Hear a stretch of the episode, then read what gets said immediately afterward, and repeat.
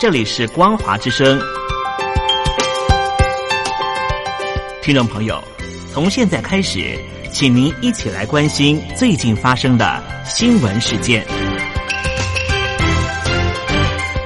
欢迎收听光华随身听。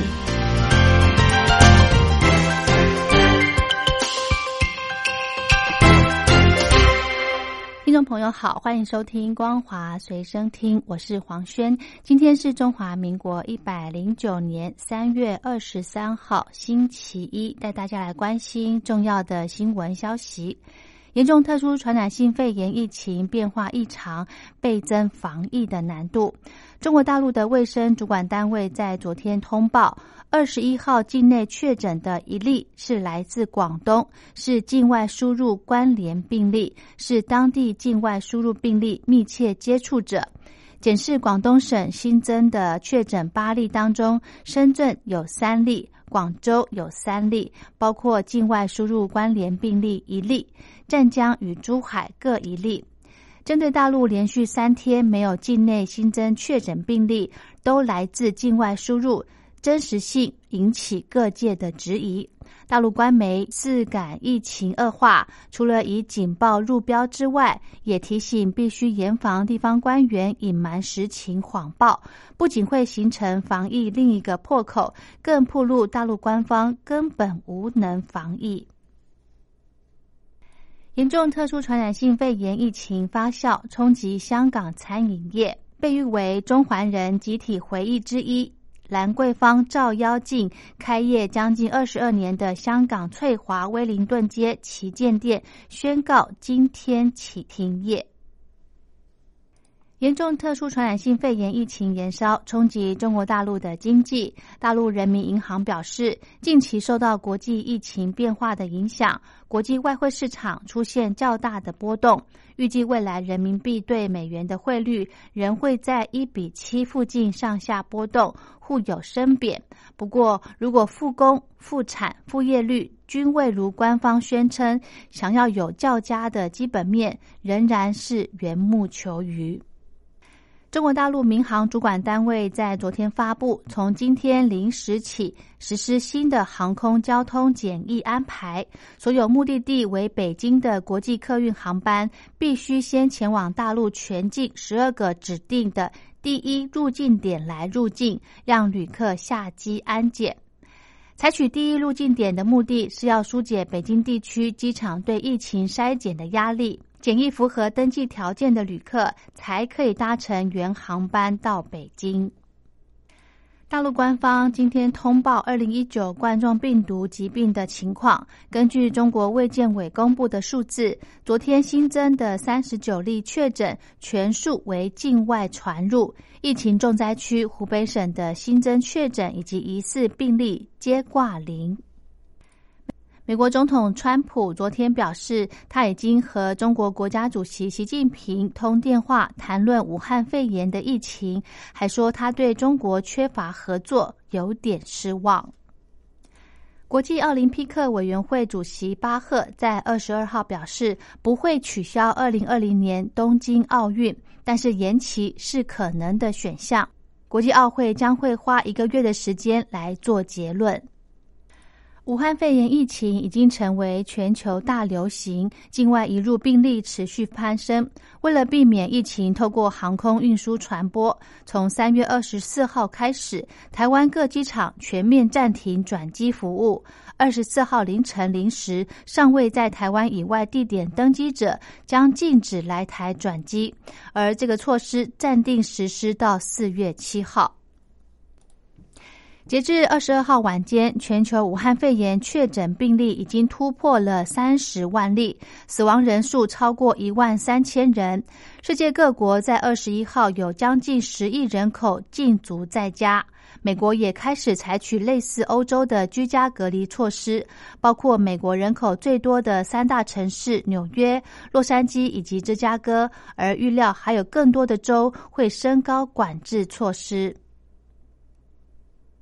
德国疾病控制及预防机关在二十二号公布新增的一千九百四十八起武汉肺炎确诊病例，累计来到一万八千六百一十例。根据报道，德国总理梅克尔政府打算推出总额八千两百二十亿欧元的经济援助方案来抗疫。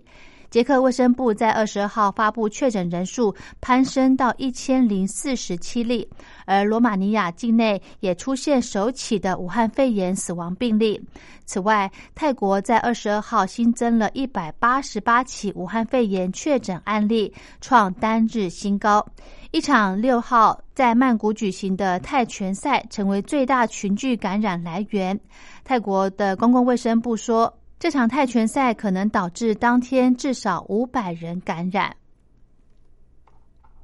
武汉肺炎疫情持续延烧，意大利在二十一号通报七百九十三起感染后不治的病例，再创单日新高纪录，累计死亡达四千八百二十五人，占全球感染武汉肺炎死亡总数的百分之三十八点三。意大利的总理孔蒂深夜宣布，意大利全部的生产活动都将暂时关闭，只有超商、药局等民生必需品继续维持。西班牙媒体在二十二号引述卫生当局最新的数据报道，境内单日新增三百九十四起武汉肺炎死亡病例，累计一千七百二十人病故。确诊也飙破了两万八千例。西班牙政府并传出决定将国家紧急状态延长十五天。武汉肺炎无疑将成为全球百年来最严重的传染病。如果回顾一九一八年西班牙流感的历史，可以发现到上一次世纪疫灾从哪里开始到现在没有定论，但几乎可以确定。并非来自西班牙，而且可能的来源包括中国大陆在内。英国武汉肺炎疫情已经造成两百八十一人死亡。英国首相强生关闭酒吧、餐厅，要求民众保持社交距离。但是随着天气转暖，有许多民众仍然无视警告去踏春。强生警告，要祭出更强烈的手段。英国政府在昨天宣布，境内又有四十七名武汉肺炎患者不治，累计死亡人数来到两百八十一人。另外，连锁素食业者麦当劳公司宣布，会在今天晚间七点暂时关闭英国和爱尔兰境内的所有餐厅。美国共和党籍联邦参议员兰德·保罗的办公室宣布，兰德·保罗的武汉肺炎检测呈阳性反应，成为首位感染武汉肺炎的参议员，同时也是第三位确诊的国会议员。德国总理梅克尔近日曾经接触一名感染武汉肺炎的医生，因此决定自主居家隔离并接受检测。捷克国防部今天表示，一架来自中国大陆载运一百多公吨的医疗用品器材的庞大货机，在日前深夜已经降落捷克机场，运来物资包括了数百万副的口罩。意大利武汉肺炎死亡人数将近五千人，死亡率高达百分之九，相较世界各国死亡率多不超过百分之四。意大利媒体认为，主因除了患者年纪大，也代表意大利实际感染者可能更多，恐怕是目前数字的十倍。高龄九十四岁的马来西亚前首相马哈蒂武汉肺炎检验报告出炉，结果呈现阴性，证实没感染，但是他强调仍会隔离十四天，以示安心。武汉肺炎疫情肆虐，为了避免感染风险，韩国民众开始寻找更安全的看电影空间，让首尔的汽车电影院外排起长长的队伍。